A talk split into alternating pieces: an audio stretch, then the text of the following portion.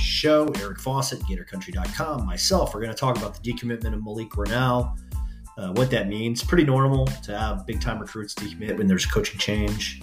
It's happening all over the country, but we do want to break down kind of where Florida is recruiting-wise. We're also talking about the hiring of Korey McCray, who will be the associate head coach. Really elite recruiter, great experience that he's going to add to the staff. And then we will do our year in review of all the underclassmen. So I hope you guys enjoy the show. Thank you for listening.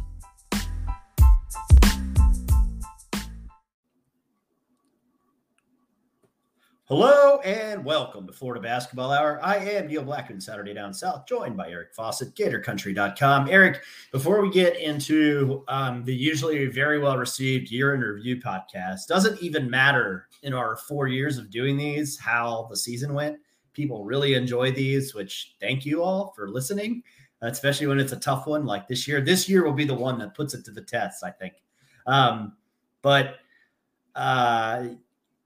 Eric, couple things happen. One, I love the NCAA rule that players can be released from their letter of intent when a new coach comes. I think they should aggressively adopt that in all sports, but it's a great rule in basketball. And Malik Reneau has made the decision to be released from his letter of intent and reopen his recruitment. Your thoughts on the Reneau decommitment? I definitely love the rule, but there's definitely a sick part of me that also kind of wishes that they that it wasn't a rule, because then it would just be coaches having to essentially be pressured into doing it. And then you would still see some of the coaches who are like, no, I'm not letting you out. And those guys would show their ugly colors. Absolutely. And, so there's always opportunities like that where I kind of wish that more coaches who I don't really love how they operate would be forced into positions where people could see that. But no, it still was a situation when even when it wasn't, technically you had to let players out, it was still most coaches did. I would be shocked if Florida wouldn't have let out, Malik Reneau. But you know what? This is sadly one that's not super surprising, just because, again, it wasn't the staff that he committed to. And again, there's still, I guess, a chance he could still come to the Gators. I don't hear great things on that end. I mean, we'll see. But again, it's completely reasonable that he and any of Florida's other kind of signees would take their opportunity to weigh their options and look elsewhere, see what happens, and see if they want to ultimately be a Gator or not. I have no problem with that. I mean, it's sad. I would absolutely love Reneau. I would love all the guys that Florida signed to end up as Gators. But I just can't fault them for doing something that, I mean, I would, if anyone at any school had committed to a certain coach and that staff was no longer there, including the assistant that recruited him the most hard. I mean, if I was advising any player in any situation like that, I'd say yeah, you should probably go in the portal, weigh things from there. So not unexpected. I know some people were still freaking out, but they, should have seen this one coming. Yeah. Two things. Rob Duster said he thought with Reneau in the class, Florida had probably the most underrated of the classes ranked 10 to 25. Just because Jalen Reed is kind of Reneau is probably, he is right at 25th and probably a top 20 player. If you watch video, just because he's so ready. Right. And there are guys in 10 to 25 that might be in the Trey Man mold where there's a little bit of an adjustment, and that's fine. I mean, look at Trey now, but sometimes it can take a little time. Renau's so fundamentally sound. He was probably going to start pretty quickly. And then the other point Rob made is Jalen Reed is a top 25 player that's ranked 56th or whatever. So, just the ceiling for Jalen Reed is really high. I'm hopeful. I think Jalen Reed, I tweeted out and I haven't been tweeting as much. So I guess maybe I just personally feel like I'm being a little more hot takey with the account, but I'm not trying to be. In fact, I deleted one where I accused Gonzaga of choking. But I will say that I do think Jalen Reed fits better with what Todd Golden will try to do than with what Mike White will try to do. And I'm hopeful that maybe that's why we haven't seen any movement on Reed. I'm not worried about Aberdeen from everything I hear. Yeah, I mean, it's one of those things. And again, I'm really not trying to turn every conversation we have on this podcast or in writing or anywhere else kind of related to Florida basketball into like any level of just like bashing the former head coach on his way out. But if you're Jalen Reed and you commit to the Gators and Mike White is no longer there, like, yes, it was relationships you had with Mike White, but like what from a basketball standpoint would you say, oh, I really like Florida, but now that Mike White's not there, oh, it's not going to work for me. I mean, it's not like there was a huge track record of developing NBA talent. It wasn't like they had a style of play that was particularly conducive to a Jalen Reed, who was very unlike anyone that the Gators have had, I would say, is like a 6'9", 6'10", ball handling, athletic, like, I guess, like, you know, could we talk, you know, Devin Robinson, I guess, maybe, and not that one's not a great comparison. I'm just off the top of it. So again, while I completely understand, it's like, yeah, there was a particular set of coaching staff, or there was a particular coaching staff he committed to. I know people love to say, oh, they commit to institutions, but that's really often what is not what happens. They commit to coaches and those coaches are not there. But again, it's just like from a pure basketball standpoint, I don't know how someone like a Jalen Reed could look at the last couple of years at Florida and say like, oh man, like there was something going on basketball wise that I loved, and now that's no longer there. So I'm not coming to Florida. It's just like, it's one of those things where it's like, yeah, you, again, the sell now for Golden will be, it's not like he's, you know, developed NBA players or anything like that.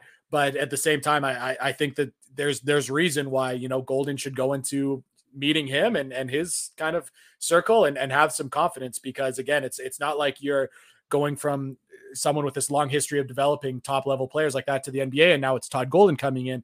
That's just not really the case. So I hope that Golden goes after it aggressively, because I think Reed is fantastic. And I think, like you said, Neil, the fact that we haven't heard anything yet, I mean, it's one of those things that like, again, if I was advising some of these players, I'd be like, yeah, get out of it and weigh your options. And like, so why he hasn't done that already, if he's, you know, going to, I don't know why he wouldn't, to be honest. So it can't be a bad sign for the Gators. That's for sure. Yeah. And by the way, the great point that Eric made about the way that some people might pitch negative recruiting. We know that there's a couple coaches in the SEC that do it, you know, because people tell us that, Eric. So like, it's not speculation. But you know, that worked against Nate Oates for like one recruiting class. And then it stopped working.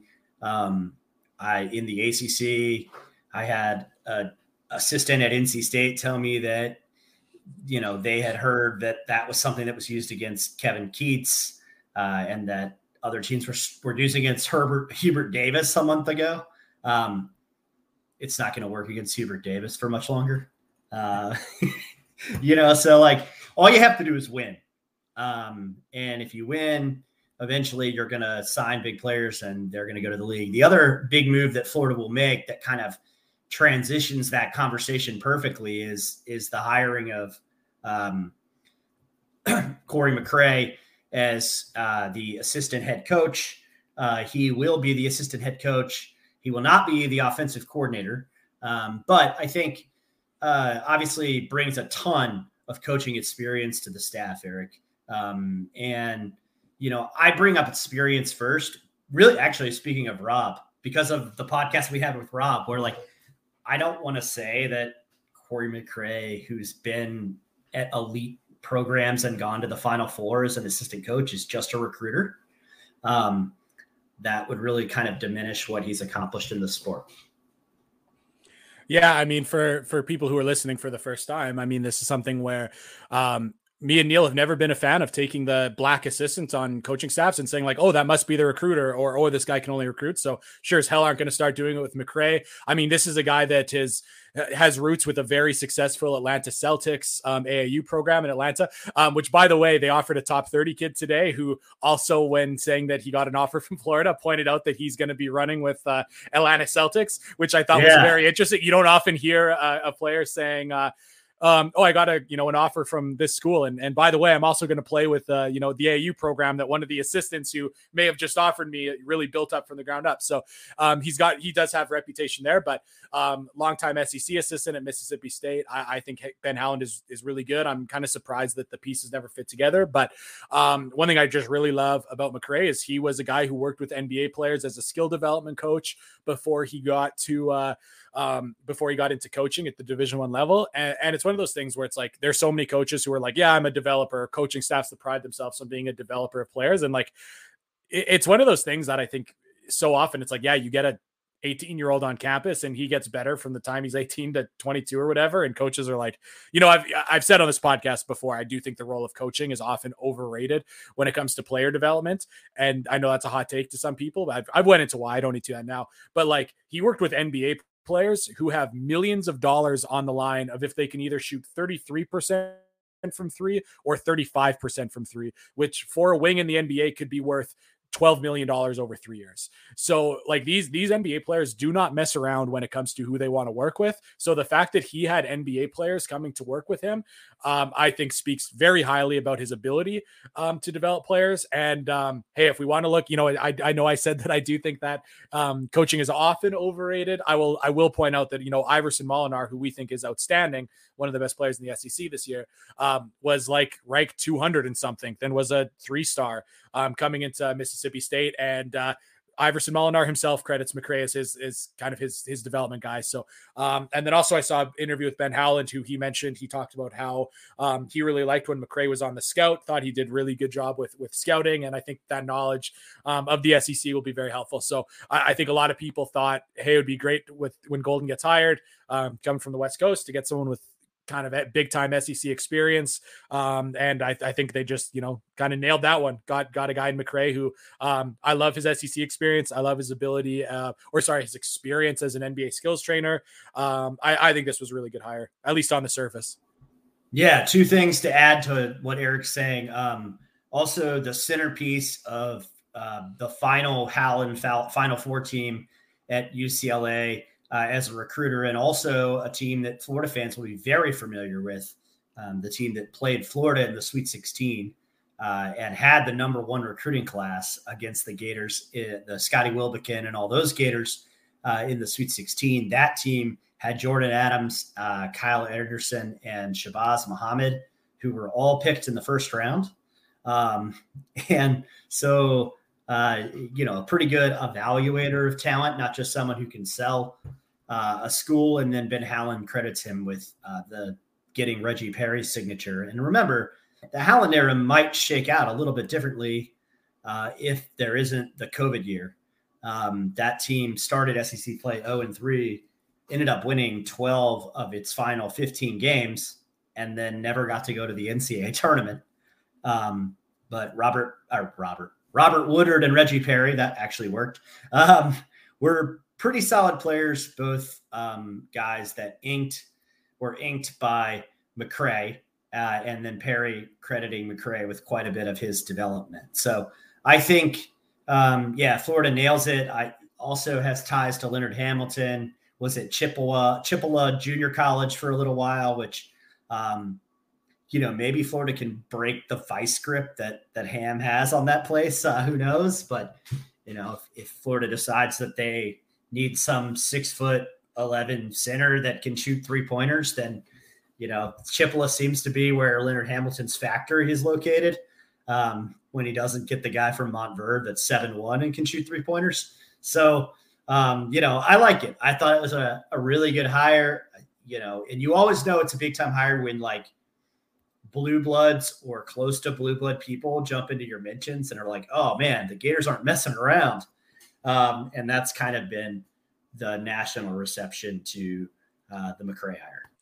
Yeah. And I mean, if you're anyone who's a hardcore basketball fan, so you follow all the guys in the Southeast when it comes to recruiting, some of the guys that run the big high school events, the AU events, a lot of them were tweeting about Korey McCray. So I think that's, says something.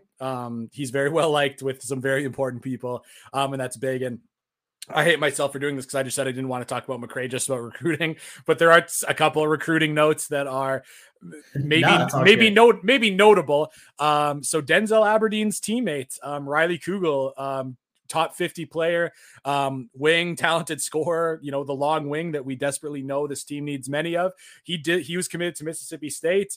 McCray was his recruiter. He decommits. So I want to, like, again, I've also joked on this podcast for a long time about how people love the idea of package deals, two players going from the same high school to the same college team. People love talking about it. Anytime Florida offers two guys from the same high school, people are like, oh, it could be a package deal. Just look across college basketball. It's very rare for that to happen. So maybe not holding my breath for that one, but at the same time, it is a player who's, you know, some people think is going to be a five-star. And McCray was his recruiter. He decommitted from Mississippi State and he is from Orlando. So definitely someone who I think the Gators should have some interest in. Mississippi State also had a junior college player. I can't remember his name now. He was at Georgia, Jaquan Walton. So he was at Georgia for a couple of years, and then he was one of the top players in JUCO this last year. So he was committed to Mississippi State. He's another like 6'6", 6'7", kind of, you know, wing forward type. He had a very, very good junior college year. So that would be another player that I would be very interested in that has ties to McCray and had ties to, or that were committed to Mississippi State, who are, you know, he's probably weighing his option of what he wants to do next, but those are maybe some names to just watch out for here with just in the quick aftermath of the McCray hiring.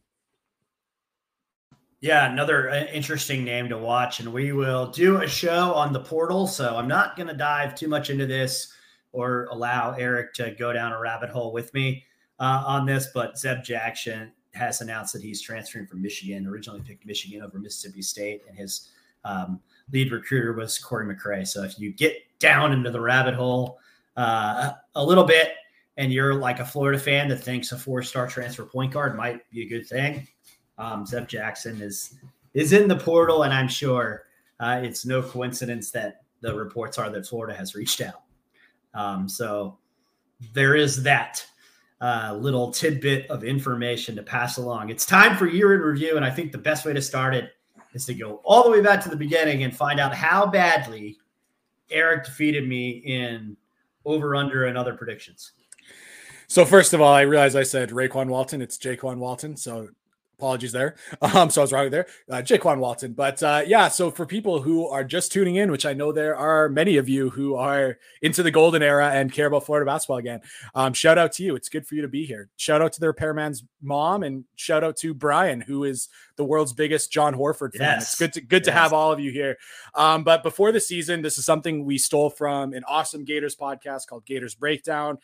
Before the season, they always do kind of some over, or I think just like superlatives, kind of some over-unders on things like sacks and rushing yards for different players. And I just think it makes for a great podcast every year. I look forward to that one. So I was like, hey, Neil, we need to rip off Gator Dave and Gators Breakdown and Will Miles, two of our favorite guys and a podcast we really like. So the odds maker, which is me, sets these lines. I have the opportunity to think about them a little bit because I make the questions. Neil responds to them live, and we make predictions for the year. And as you may remember if you listened, or as you may guess if this is your first time listening, man, this season did not at all turn out as we expected it to.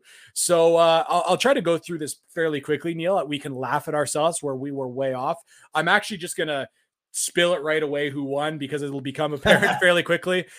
Neil, you beat me fairly handedly. Wow. There was one particular category where you just rinsed me, and we'll get to that one. But just so you know, Neil was the victor. There were no stakes established, luckily for me, maybe next year, but Neil definitely won this one. So just to go over some of these pretty quickly, Neil, you can jump in if you ever, you know, just interrupt me if you have any takes, but sounds good.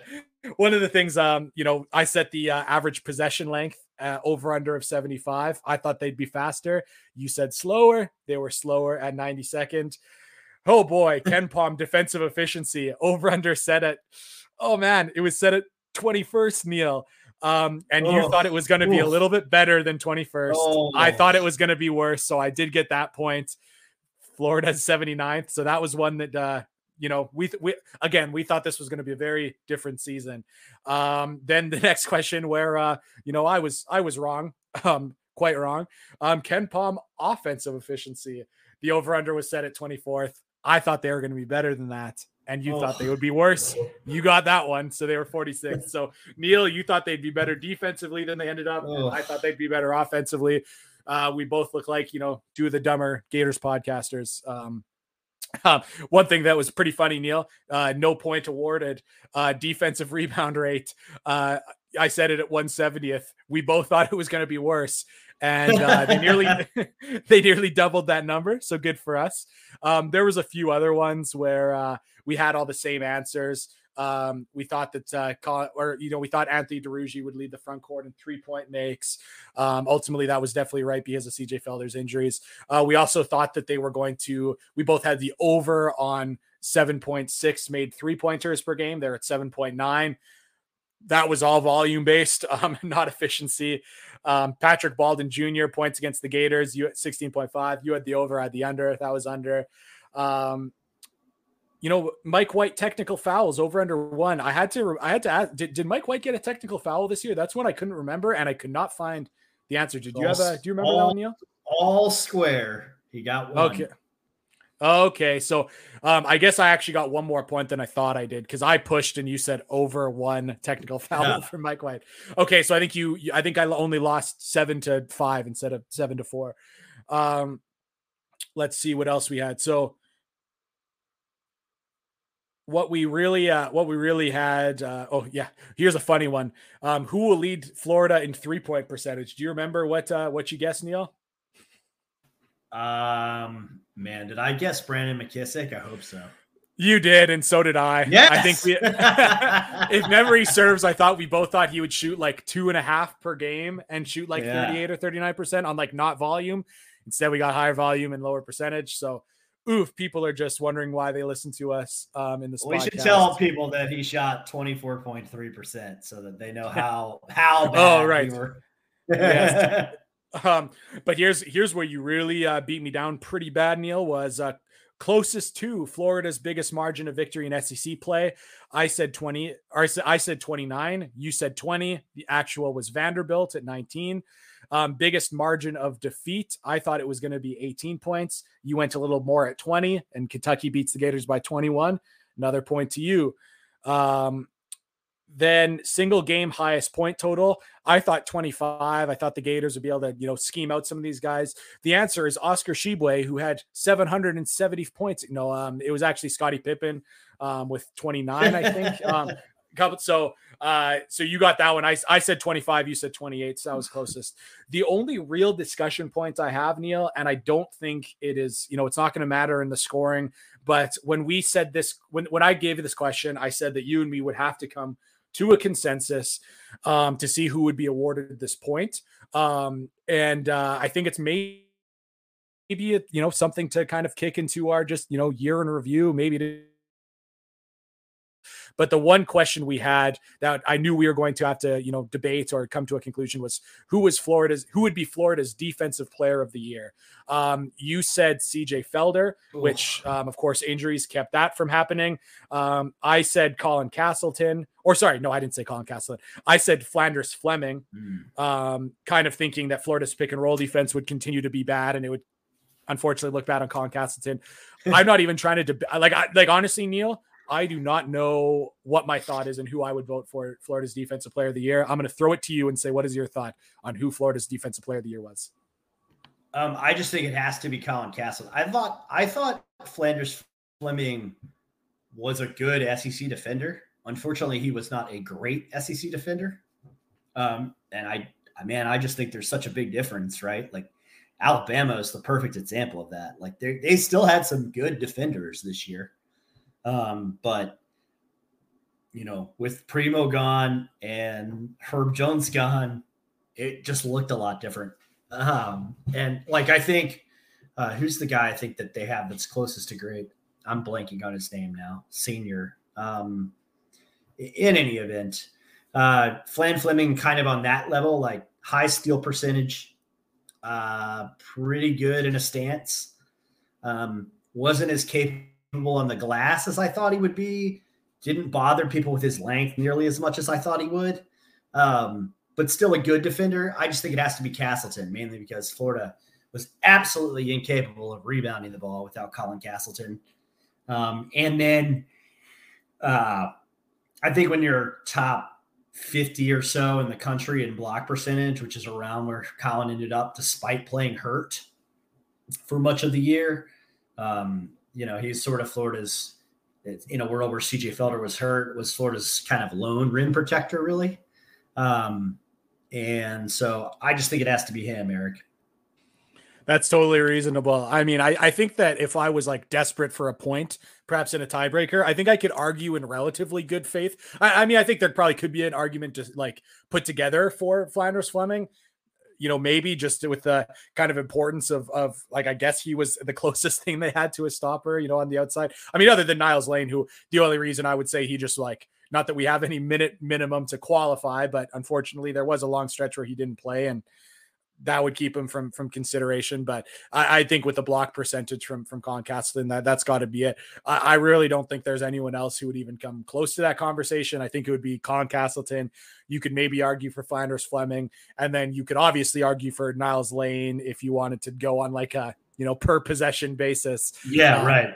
Per 36, but he just, you know, there's just so many games that he unfortunately didn't play. So, that's all about it. But I was interested just in your thoughts, and I'll be interested if any listeners have any takes on that one. But I thought we were going to have a good spirited battle because I thought that Felder was going to have a chance, of course, injury. Thought Niles Lane was going to have a chance. We also didn't think he was going to play enough minutes, but you know, we thought right. Quality. You know, I thought we'd be able to have a good discussion at the end of the year. But you know what? I also thought we'd be in top 24 in KenPom offense. So what do we know? But Neil, that is all for this year's predictions. The odds maker will have to try to get a little bit better for next year and get something within like, you know, 50 KenPom spots of Florida's projected defense. But actually at the same time, I hadn't even thought about it until right now. Next year's prediction show is going to be much more fun because it's just, you know, what do we expect from Todd Golden year one? It'll be such a crapshoot. So it's going to be tough for the odds maker, but it's going to be fun. And I know some people also played along. Jake Winderman was one for sure, who I know is playing along with our over under predictions. We suck, but we'll see if anyone who is playing along at home ends up with better predictions than we did. Absolutely. And Keon Ellis was the guy I was kind of talking about. Like, you know, obviously a very good defender, but probably not like a great defender, but, you know, last year Keon Ellis was like the third or fourth best defender on Alabama. And so, you know, you're going to be really good at defense. And if Flanders Fleming was Florida's third or fourth best defender, that would have been a different defensive team, but instead he's kind of put into this role as a stopper. I think both of us were right in sizing up Brandon McKissick and saying he could be a capable SEC defender, but was never going to be a great SEC defender. It's going to be a little bit more difficult for him. And I think that ended up being true. And so, yeah, I mean, Todd Golden prioritizes defense. It's going to be, I think the defensive predictions next season are going to be pretty interesting. And speaking of defense, I guess when we start year in review, we can kind of begin with guys that are coming back, including CJ Felder, who I still think is a guy that's really capable of being a very productive SEC player if he can stay healthy. So some people will remember that before the season, I did what I did last year with Tyree Appleby and Anthony DeRuggi, where I tried to predict their statistical production based off how previous players from the Horizon and Conference USA have done in the SEC. I did it again for this year's crop of transfers. I think maybe after, you know, the national championship, maybe that week I'll probably write about that and totally show how close I was or how far I was. There's the sell right there. You'll have to tune in to find out. Actually, I kind of have to say I was relatively close with a number of the players.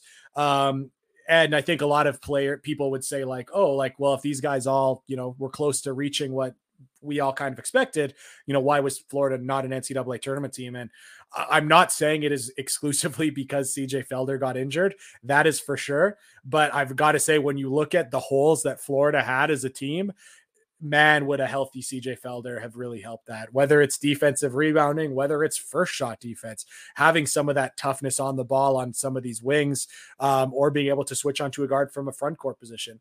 The fact that he flashed some decent 3-point numbers when he was healthy. The fact he could put the ball on the floor in a way that a number of, Florida's players were not, as keen to do, or to, I should say, to get to the rim and finish inside. Like, there's just a lot of areas where Florida was deficient that a healthy CJ Felder would have helped. And it's one of those things that, like, man, I really do think Florida's season could have looked, fairly different if you sub out some minutes here or there for a couple of different guys for a healthy CJ Felder. So, I'm very much looking forward to him being let's hope totally healthy going into next season. Yeah, no, I mean, I think it would be massive for Florida if he is healthy, especially we don't know what the situation really with the front court is going to be. But he's a guy that is very much capable of playing bigger than his size. I think in Todd Golden's system, he's a guy that they'll feel pretty comfortable with 3-5. That's always a positive. And he's also potentially going to be the person with the most girth, underneath, depending on how Jason Jitoboh recovers from his injury. Jason Jitoboh expected to make a recovery, but you just never know with that kind of freakish injury. And I guess staying in the front court with Jason Jitoboh, and just maybe some thoughts for our listeners on the progress he did make before the injury, which obviously was unfortunate because he was playing the best basketball of his career. Yeah, I think he surprised me a little bit. I mean, I was someone who was pretty nervous to see him playing significant minutes. Yep. I thought he provided there's a couple things that I thought were pretty good. I mean, one, just still his ability to run the floor was pretty good for someone of his kind of size. The Gators didn't hurt in transition defense in a way that I was kind of expecting with him on the floor. And then one of the things too is I didn't love Florida's pick and roll defensive scheme. Neither did Neil. No one's going to be surprised by hearing that if this is if they've listened to this podcast. But while I didn't like it, I did think that Jason Jitoboh executed it fairly well. And a lot of that is his ability to move his feet fairly well for a man of his size. So again, showed some soft hands finishing inside. The next evolution for him, if he's going to be a high level SEC player, is like, he has to be able to absolutely bury matchups of undersized centers under the rim. Like, he has to dominate those matchups. And something I think we'll have to do it in, maybe 1 or 2 episodes, Neil, or it's going to come up at some point in the off season. We'll have to talk about what could we learn about from the NCAA tournament this year, and what can we take to hey, the Gators were not in the tournament. In the tournament, you saw a style of basketball that's very different than Florida plays. What takeaways can we have, and what can the Gators kind of glean from this? One thing I kind of noticed, and again, this is easier said than done. But one of the things I often say about Jason Jitoboh is, when you look at the high major level or the SEC, whatever you want to say, there are not many players in the Jason Jitoboh player archetype of 6'11" and whatever, 300-ish pounds, hopefully less than that. You just don't see that player in 2022 at the high major level very often. Something close to that, who was very, very effective, was Eddie Lampkin from TCU. Who used to be a lot heavier than 300 pounds and lost a lot of weight and has become a very good player. But, he's listed at 6'11" and 280 pounds, I think. And he had the 6th highest offensive rebound rate in the country. I just see there are so few 6'11", 270 plus pound centers that can kind of make it work at the highest level right now. One showed that he could make it happen. It was because he was just an absolute menace on the offensive glass. And that was Eddie Lampkin. That was just something I thought. I'm just man, if Jason Jitoboh is going to be a high level player for the Gators, he needs to dominate both sides of the glass, and he needs to be able to dominate when teams have a 6'8", 230 pound center that they put on him. Yeah, man, I think those are all awesome points. He's got great hands. I think he's an intelligent player and a high level passer. His offensive rating was easily the highest on Florida, by the way, at 129.4. I That's a small sample size, but you know, kind of shows that he has a high level of offensive skill, has to feast on matchups. Like Eric said, that's kind of the next step in his development. And then Eric just mentioned something that's really important for me with Jason is he's really got to rebound better. Like we just haven't seen him. For somebody that has quick feet and reads the game well, I'm kind of surprised that he hasn't yanked down more rebounds or at least cleared things out to allow guards to rebound or forwards, whatever. And so I think it's that's kind of the next logical progression is to get better using his body, box out so that either he can rebound or teammates can rebound, Eric. Well, and one thing I do wonder is for him rebounding, which, yeah, just wasn't great. For him, I do think a lot of it was related to the fact that his wind was never totally right. I don't think he had a lot of energy left to compete on either side of the glass. And again, I'm looking at Eddie Lampkin, who's still a pretty heavy set dude, even though he's lost a ton of weight.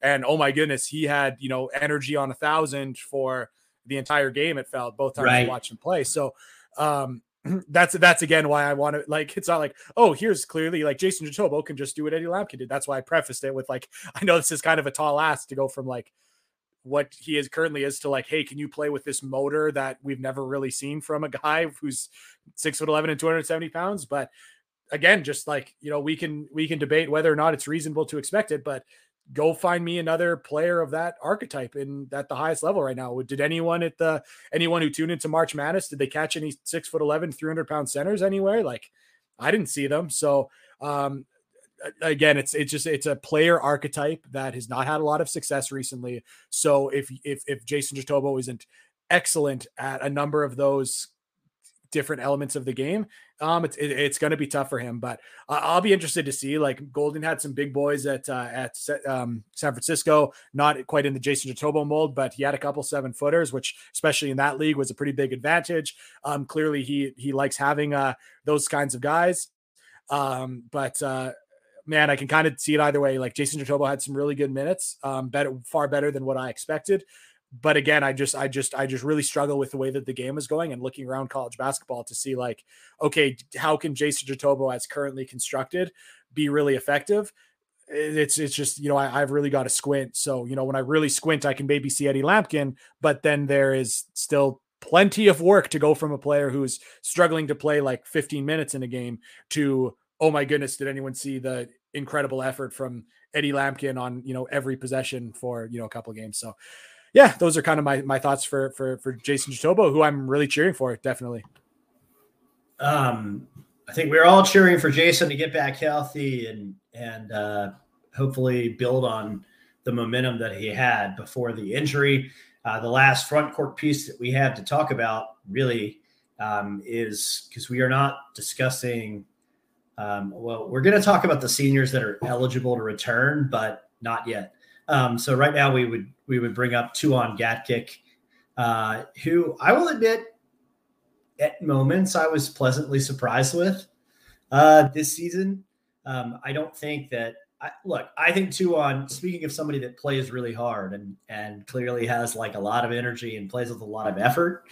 I think Tuan Gatkick checks all those boxes. He reminds me a little bit of Mamadou Diarra, who played at UConn for a couple of years. And I think got hurt and kind of doesn't play anymore, but just a real high energy guy that seems like he can disrupt people with his length, a good screen setter, but a long way to go from like an offensive skill set standpoint.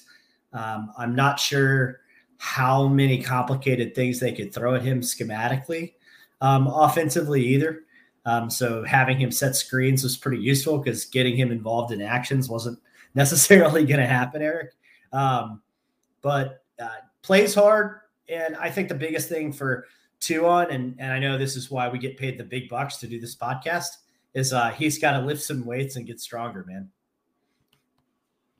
Yeah, that's just one of those things with like – especially if we'll see, but Todd Golden did some dropping of pick and rolls in his time in San Francisco. I'm going to assume that that's going to continue based off all the analytic knowledge I have of Todd Golden. But yeah, you need a center who's going to be able to take some contact, initiate some contact with guards going downhill at full speed. Yeah. And there was times where he did that. And, you know, Iverson Molinar drops his shoulder and pushes Tuan Gatkick into the third row on his way to an uncontested layup. Like, that's just, that can't happen in the drop scheme. And it'll just be interesting to see if he's, if like, let's say that Gatkick goes in, you know, relatively similar looking frame. It's like, you know, it's like, okay, are we going to be able to, are they going to drop all the pick and rolls with Jason Jitoboh and then blitz all the pick and rolls with Tuan Gatkick? I mean, maybe, but you're at a point where it's just like, well, what upside does Gatkick bring to the point that you're building your defensive or offensive philosophies around making him comfortable?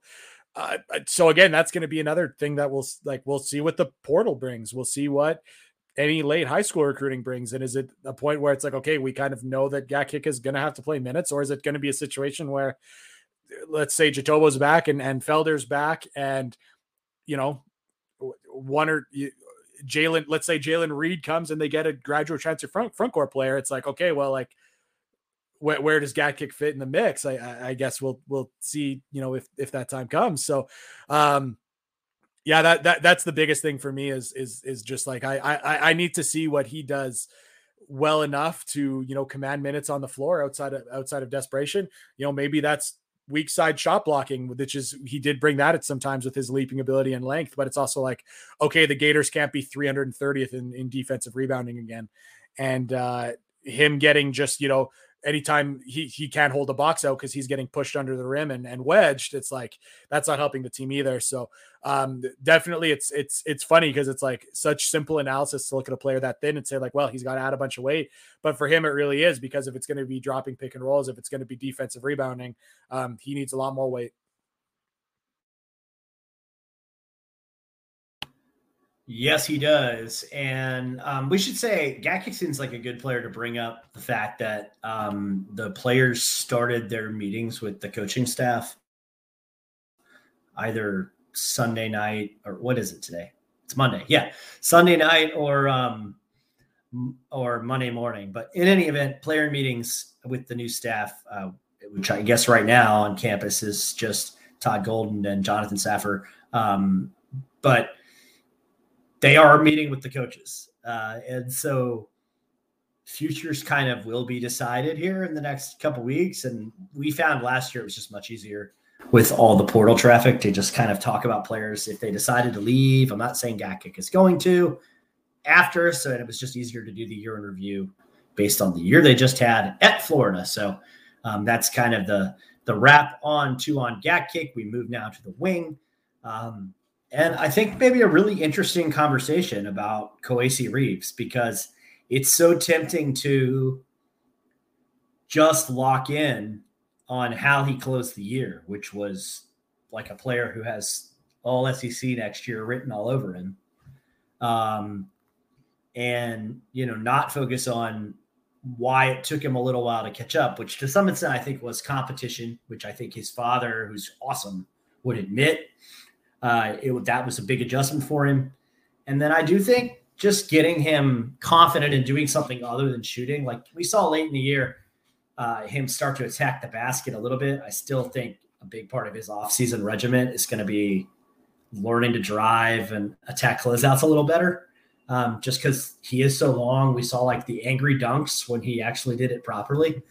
But a really interesting conversation piece. And then the biggest thing that improved – for me, wasn't just the fact that he was getting the shot to go in, which both Eric and I knew he could do, is that I thought he just improved by leaps and bounds defensively as the season went on. Yeah, and for him, it is so much that he is a smart player who plays really hard and is 6'6" and athletic.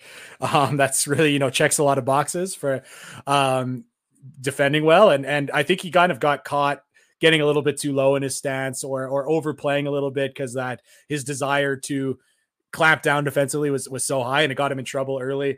Then offensively, I mean, he took some really bad shots earlier in the season. There's no question about it. So definitely had a little bit of shot selection to learn, and you can kind of add that into the kind of high school quality of competition a little bit, because he was the guy who was leaps and bounds the best player on his high school team.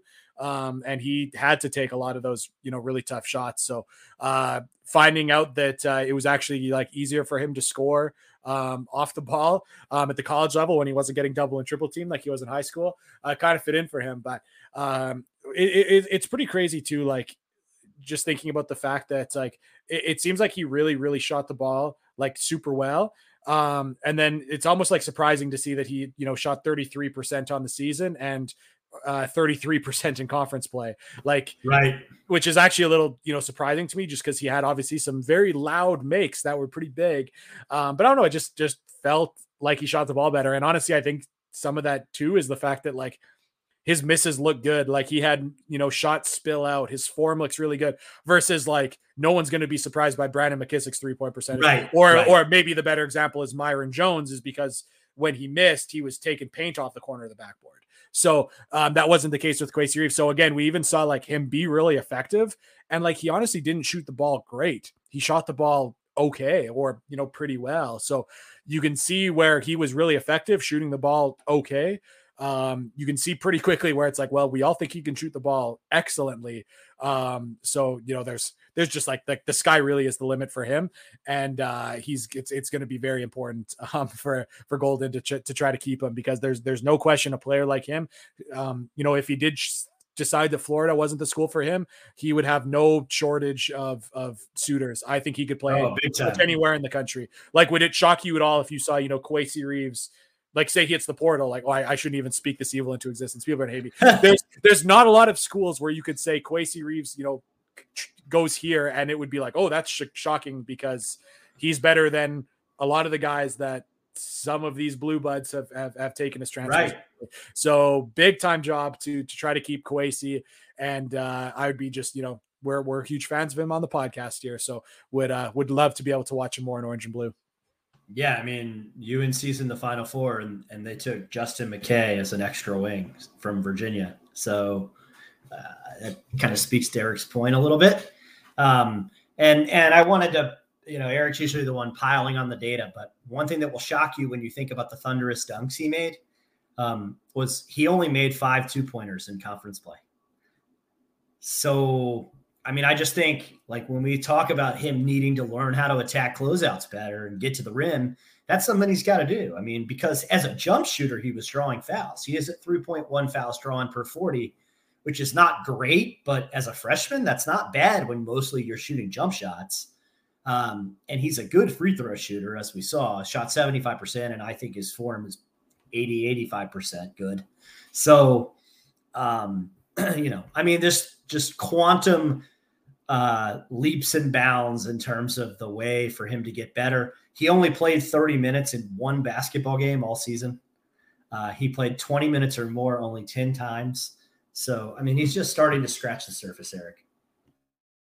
Yeah, and then one more advanced number. I'm sure I'll write about it something here. I don't have the number in front of me, but something we kind of talk about with players and lineup data is like, their net rating differential, like what's their net rating when they're on the floor, or the team's net rating when a player's on the floor, and then what's the net rating when they're off the floor. So like if a player was like, you know, -2, or if the Gators were like -2 with the player on the floor, and then they were like +10 with that player off the floor, they would have they'd have a, you know, a net rating differential of -12, and you'd be like, oh, that's, you know, the team is better with that guy off the floor, he maybe shouldn't play more.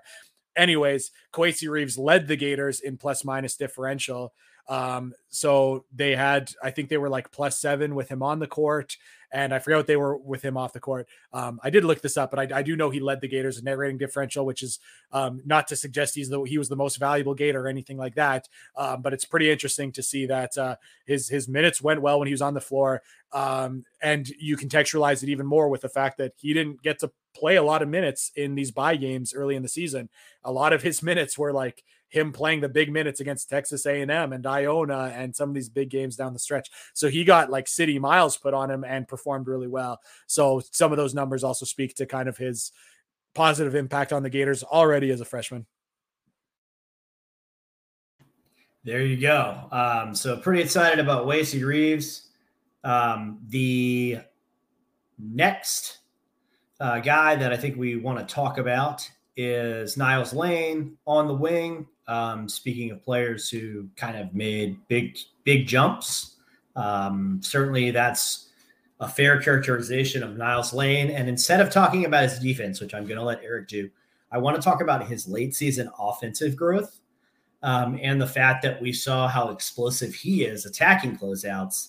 CJ Felder was Florida's best two-point make guy on the season. He had 39 two-pointers attempted and made 27. Niles Lane was second at 59.4%. In the last 8 years of Florida basketball, Florida's had only two non-bigs go at 60% or better on two-pointers. They obviously had much higher volume than Felder and Lane, but the players are Keontae Johnson and Casey Prather, who were both first-team All-SEC. Kind of gives you an idea of how valuable it is to be able to attack a closeout the way Niles Lane is. Prather's senior season was the one that crushes me. Casey made 61% of his two-point shots, Eric, 189 of 310, and only attempted 5 3-pointers. And that was as a junior when he was just firing away from deep. We saw Niles Lane make a three against Texas A&M. I think like mid-range jump shot is where Niles Lane can make a lot of money because I'm not sure that like the 3-pointer is ever going to be a super big weapon for him. But if he can learn to make mid-range jumpers, he'll be able to attack closeouts really effectively. He seems to be kind of a crafty finisher. And I really think with him, as good as his defense is, all he has to be is just a little bit effective offensively to become an outstanding player at Florida. Well, we saw that in the last couple of games, and I'll say this, like it was, you know, pretty open from the coaching staff to Niles that if he was going to get on the floor, his job was to not shoot the ball and pass it. And, you know, I do think that's given the way that shooting has gone from early in his career, I can definitely understand why they're like, well, you know, this probably isn't a shot for you if you're not, you know, like wide open. So I can see it a little bit, but again, we saw pretty good offensive Niles Lane at the end where he was like not taking, you know, anything he wasn't like 100% sure on because the messaging was that, you know, he's there to play defense and to move the ball on offense. So I do think he's a lot better than what we've kind of seen. You know, in high school, we did see him handle the ball a lot more, and his ball handling didn't go very well as a freshman. But perhaps that's something that, you know, now as an older player will be much better. And we do see a little bit with his ability to attack closeouts. We also saw it a little bit at these last couple NIT games with his kind of ability to dribble it a bit and then pass off the bounce. He had a couple really nice assists, kind of showing a little bit of the point guard play that he had when he was in high school. So I knew you threw it to me to talk defense. I mean, what really more is there to say? We saw that he was Florida's best perimeter defender when he was on the floor. Again, there was some stories that I think I've heard enough that I probably believe that there was a little bit of a miscommunication between some members of the coaching staff and Niles Lane that happened in a practice that led to him being in the doghouse for a little while. And I don't think it was, you know, nothing. I don't think Niles did anything wrong. Just some things like that happened during the course of a season. I think that affected a bunch of his DNPs because, man, it looked, you know, once he got into the game in SEC play right away and provided really good minutes right away and contributed to winning, the questions from Florida fans about like, why the heck would the Gators not play this guy more? I think that those questions were fair. So Kwesi Reeves led the Gators in net rating differential. And through SEC play plus postseason play plus Oklahoma State second. So Kwesi Reeves led the team. Second on the team was Niles Lane. So two players that kind of ended up commanding minutes in the biggest game of the season. As we remember in Texas A&M, you know, two guys that of course we've kind of stand for. So it's I knew you'd be happy to hear that those two were kind of led the way. But again, I know lineup data, and I know that Todd Golden likes to look at that kind of stuff. So I know he's going to see that kind of stuff with Kwesi Reeves and Niles Lane. And I don't, you know, him and Jonathan Sapphire looking at this team from an analytical lens, I can kind of I can guess what they're thinking. And I know that they are going to think very positively of Niles Lane. Yeah. One thing that two numbers kind of flesh that out. The first one is the just a points per possession standpoint, he actually ended up not playing enough minutes to qualify nationally, but still ends up on the chart at 17th in the country per hoops lens in terms of points per possession as a defender. So one of the most elite defenders that you really could want would have been third in the SEC overall in that category, Eric, per hoops lens. And then how about just wins and losses? The old-fashioned one, Florida 15-6 in games that Niles Lane played in, 5-8 in the D&Ps. Well, I mean, it really is one of those kinds of things where, like, if you were to look at the Gators when they lost to Maryland in fairly frustrating fashion, and just kind of the way that on both, like, you know, struggled to contain things defensively, looked pretty kind of scrambled offensively. And then you were to go look at, like, again, not that the Gators looked particularly great in this game, but look at them down the stretch in Texas A&M with Kwesi Reeves and Niles Lane on the floor. Or we could say, you know, when they're beating Auburn or whatever you want to say. At any time, like, those two guys were back in the mix, like, it really was two different teams. And, like, one of the things too is just, like, there were times where Florida rolled out a starting lineup that had Brandon McKissick and Tyree Appleby and Myron Jones and Flanders Fleming at the 4, or, you know, playing minutes that way. And it was just like this, like, you know, take the jerseys off these guys, just kind of size athleticism wise, you're not thinking this is an SEC team. Suddenly you get Kwesi Reeves in there and you get Niles Lane. And now it's like, okay, now you're like, and again, it's like, it's obviously, you know, stars aren't everything, recruiting rankings aren't everything, but, like, man, sometimes when you looked at the Gators against a bunch of top 100 kid teams this year, what the high school recruiting rankings looked like wouldn't have been a surprise to anyone. So when you're going against the Kentuckys of the world, you could tell pretty quickly, like, who was the, you know, the maybe the low major transfers and who were the former top 100 kids. So I think that the just kind of the athleticism and size that it brings when Niles Lane at 6'5" and thickly built is at shooting guard, and Kwesi Reeves at 6'6" or 6'7" is at small forward, like that, you know, that makes you that helps when you're playing against the Kentuckys and the Auburns of the world. There's no doubt. So the last player we have to talk about, yes, we get to talk about a guard. So we've gone front court, we've gone wing, a traditional guard. Elijah Kennedy will be the last player we discuss on this podcast. Elijah missed his last 15 three-point attempts of the season, finished 6 for 40 on the year from downtown, probably fired away a little too much.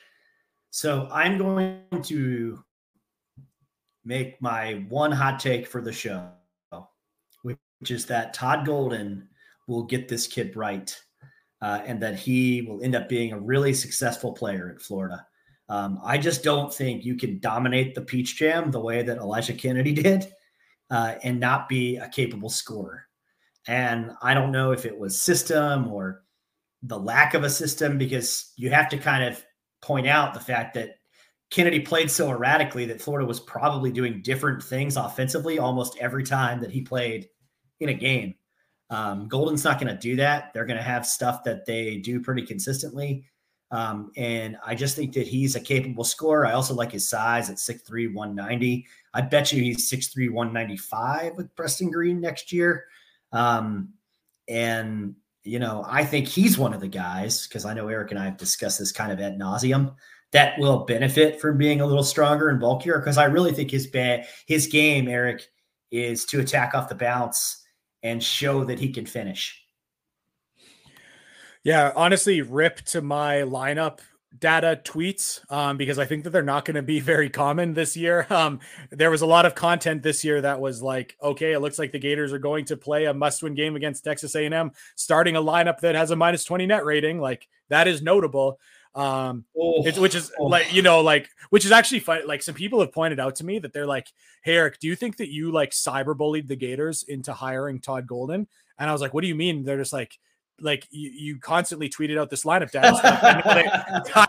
They hire someone who actually uses lineup data. So I was like, I hadn't thought about that, but, you know, maybe just like 0.0001% of the hiring process was due to me cyberbullying the Gators into hiring someone who, you know, uses those numbers. Maybe, just maybe. But again, like, so, you know, will Todd Golden get him right and put him into situations lineup wise that are better? I'd have to imagine so.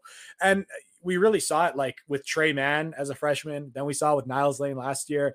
And this isn't a surprise to anyone. It's like, if you don't play many minutes and then you've been sitting on the bench for 40 minutes and you come in and you've got a corner three in rhythm to try to hit, like, that's just such a tough shot when you're cold. So again, it's like, do I think Elijah Kennedy is as bad a shooter as his numbers suggest? Like, no, I don't. Like, just because, again, it's like, that's just so tough to do for someone at any level to sit and get ice. Like, go do it right now. As you listen to this podcast, you've been listening to this podcast, you know, sitting down for the last 40 minutes, go to your nearest hoop and shoot a 3-pointer. Tell me how it goes. So I know that's going to be like that. That certainly didn't help. So I do think his kind of compact, tight shooting form looks good to me. It's not like a sloppy jump shot at all. So I like how that looks, and that to me suggests he's probably a pretty good shooter. And then like you said, the fact that he was able to dominate the Peach Jam, that is the pinnacle of, you know, grassroots basketball. So that really means something. The one thing I will say is like I'd have to, you know, look back a little bit at this, but I remember, you know, we're reading, he's like 6'4", probably someone who's like a little bit more of a shooting guard. I remember even people talking about his kind of physicality, you know, at the high school level.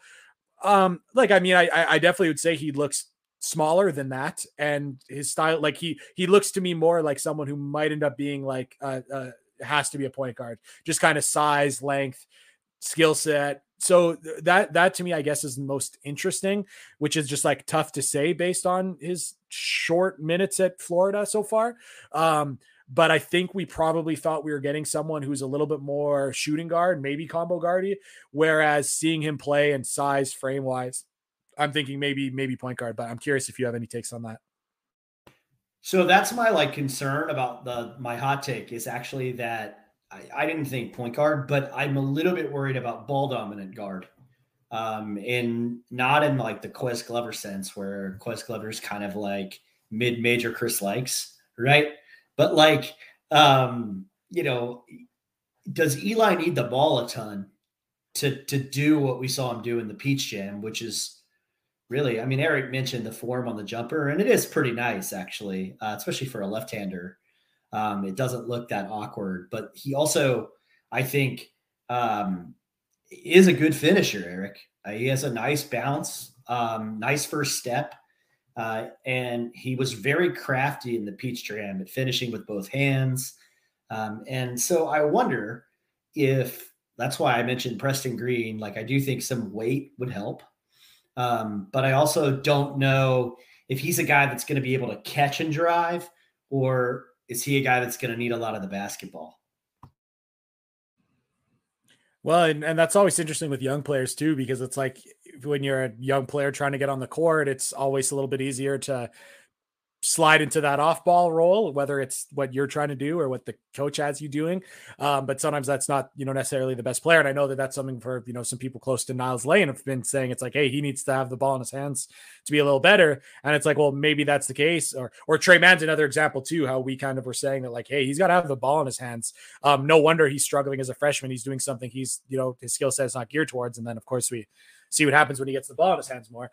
But, it'll be interesting to see for Kennedy, and I just don't really know right now, but I hadn't really thought about what we saw at the Peach Jam and how that relates, but it's definitely true. He was the guy with the ball in his hands, taking a lot of bounces to get to his spots, and he was effective and shot the ball efficiently, but how that kind of translates to, you know, SEC basketball, time will tell, and I'll be really interested at what kind of Golden and his staff's kind of evaluation is, both of his, like, you know, long-term fit at Florida and even just like on the short term, like maybe even what position or what role. Yeah, and I will say this for our listeners, we occasionally are privy to some information from people inside the program or people close to the players. And it was cool that Casey Prather reached out and had heard some of the Niles Lane comparisons and offered a little bit of advice. And he said that what he was most impressed with about Niles was that he seems to be somebody that adjusted to his strengths this season. And that was like kind of, which is very hard at 19-20 when you've been the best at something And a lot of these guys, I mean, Eric knows because he coaches kids, you know, these kids playing in the SEC. I mean, for years and years and years, they were the best player on almost every floor. And so to be able to kind of step back and say, hey, man, I'm not the best at just launching my outside shot, or I've got to figure out how to contribute offensively without having the ball all the time. And Casey Prither said that took him a long time to learn, and he started to see Niles Lane do that. But he said, just be yourself and do what you do best. That's my advice to Niles Lane. And he's like, it's clearly play hard defense and attack closeouts. Like, it's so obvious what he does best, and he's starting to do that. A guy like Kawesi Reeves, who's a little more complete because of his ridiculous athleticism, could kind of do all that stuff. Not that Niles isn't pretty athletic, but like Kawesi can become a more lethal jump shooter if he learns to attack closeouts. So his offseason is going to be a little bit different, whereas Niles might work on a mid-range jumper. For Elijah Kennedy, I think he's just at the beginning of that incubation process, Eric, where he will now step back and say, okay, my freshman year wasn't really what I totally thought it was going to be. What do I need to do to make myself impactful as a sophomore?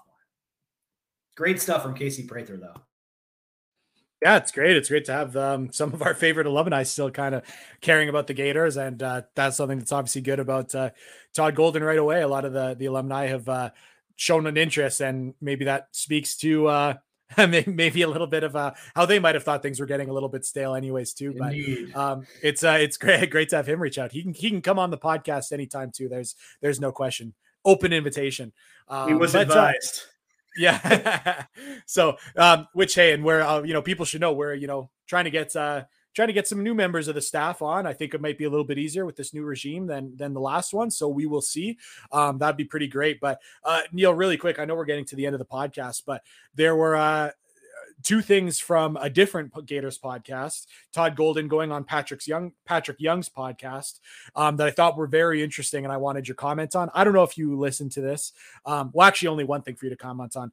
I will say, and I don't know if this was intentional or not, but Patrick Young said something right at the end of the podcast that was like, hey, I'm looking for, like, I'll go get a workout in with, like, your new guy. When he's here, so, or like when I'm here. So I thought that was very interesting because it, like, maybe suggest that Preston Green is not going to be the strength and conditioning coach. Again, maybe that was Patrick Young saying, like, oh, Patrick Young doesn't strike me as someone who would just assume that Todd Golden is being his own guy. So maybe he knows something. Maybe I'm reading far too much into it. But the one thing I did really want you to know or hear your thoughts on, and I also wanted to pass on to Gator fans, because quite frankly, I know they're going to absolutely love it, is they were talking about expectations, and Todd Golden said, like, yeah, we should be competing for the second weekend every single year. Yes, expectations should be high. And then he said very openly, he's like, which I actually thought was funny. I think he said like 3 years down the line, which I was like, oh, that's not even, but he was like, he's like, if it's a couple years down the line and we're not in that situation where we're competing for second weekends, I am probably not the guy for Florida, and it's probably going to be right that you're, calling me out for it. So for him to, he wasn't like, oh, well, it's tough to win in the SEC. Oh, well, it's tough to maintain success. Like, he was like, no, we should be competing for second weekends. And if I haven't done that for a couple of years or in a couple of years, then I'm probably not the right guy. And, like, yeah, media should be calling me out for it. So I know that people will love to hear that, but I'm curious if you heard that, Neil, or if you have any kind of takes on how Golden has kind of talked about expectations, which he has done in a couple areas so far. I love the way he talks about expectations. And I think that's great. I mean, my position has always been that in order to be an elite program in the sport, you should compete to play on the second weekend every year. You don't have to make the Sweet 16 every season. I know here are the programs that only hang Sweet 16 banners. I'm about to name them all. Okay. Cause this is fun. Kansas, North Carolina, Duke, Villanova, Indiana, UCLA. That's the list. So that is the list of programs that only hang Sweet 16 banners or better and don't hang NCAA tournament appearance 2000, whatever. So I think if you compete for it, that's great. I don't think the average college basketball casual that starts tuning in when college football's over in the SEC appreciates how hard it is to make the Sweet 16. It's very hard. For one, you have to win 2 games in March to get there, which is really hard. But I think that should be the expectation of Florida, to compete for the Sweet 16 every year. And if you get to the Sweet 16, anything can happen, as we just saw this weekend with an 8-seed North Carolina team that looked dead in the water in mid-February, winning its regional. St. Peter's was in the Elite Eight. You might have heard. The Miami Hurricanes looked like they were going to the Final Four for 3 games and 1/2. And then Kansas got angry. So, anything can happen on your regional weekend, Eric. So there's my long-winded take on that. In terms of Preston Green, I think he's one of the best in the sport. I know Eric and I, one of our very few disagreements is on the merits of whether Preston Green is one of the best in the sport. I hope the Duke Warner stays. I can't imagine Florida basketball without the Duke. So I hope that if they are making a strength and conditioning change, I hope that they keep Dave Warner. That's my only real take on that. And again, it's something that I just was a little it kind of piqued my interest and had me going 15 seconds back on the podcast to listen to it again, just because I know he said it in passing, but And I think you tweeted out something that I totally agreed with in terms of expectations about what does it mean to be in the mix for second weekend? And it's pretty functionally, it should be if you're playing in a round of 32 game as probably the favorite. And if not, pretty close, right? We saw even last year where the Gators are, in a round of 32 game where, it didn't even never even totally felt like they were in control of that one. So that's one of those things where that's probably not quite it. It's it should be going into those, round of 32 games, feeling fairly confident. And looking at college basketball this year in the tournament, hey, this is a team that Florida scrimmaged and played pretty close in North Carolina. We'll also point out that for a lot of the season, it was Florida's on the bubble. Right next to Florida on the bubble is Michigan, who also made the NCAA tournament and looked solid, and North Carolina, who was thought to be further off the bubble than Florida was for much of the season.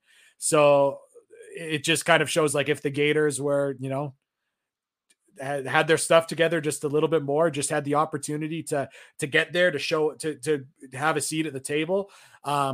Maybe we're still talking. That's a little bit ridiculous to say, but I guess there is a chance that maybe we're still talking about them at this point of the season. North Carolina didn't have a quad one win until February the 22nd. Oh my goodness. Yeah. Sorry, February 19th. Still. Yeah. So anyways, I do think that it was interesting to hear Todd Golden say expectations that were almost exactly what you said, Neil. And it's expectations that I completely agree with. So to hear him not running from, it's also, let's remember, he's also the guy who joked about how he had a, how him and his wife always wanted to be at a place with a $10 million buyout. So it's a little bit easier to say oh yeah, we totally know we should be making Sweet 16s. And if, in 3 years, you don't think I'm the guy who can do that, then, you should start calling for my head. The $10 million buyout, and the fact that he's can joke about that and also be very open with the expectations, and that he thinks he should be recruiting NBA players and hanging banners. I've got to say, I'm eating it up, Neil. I'm liking what we're hearing from the head coach.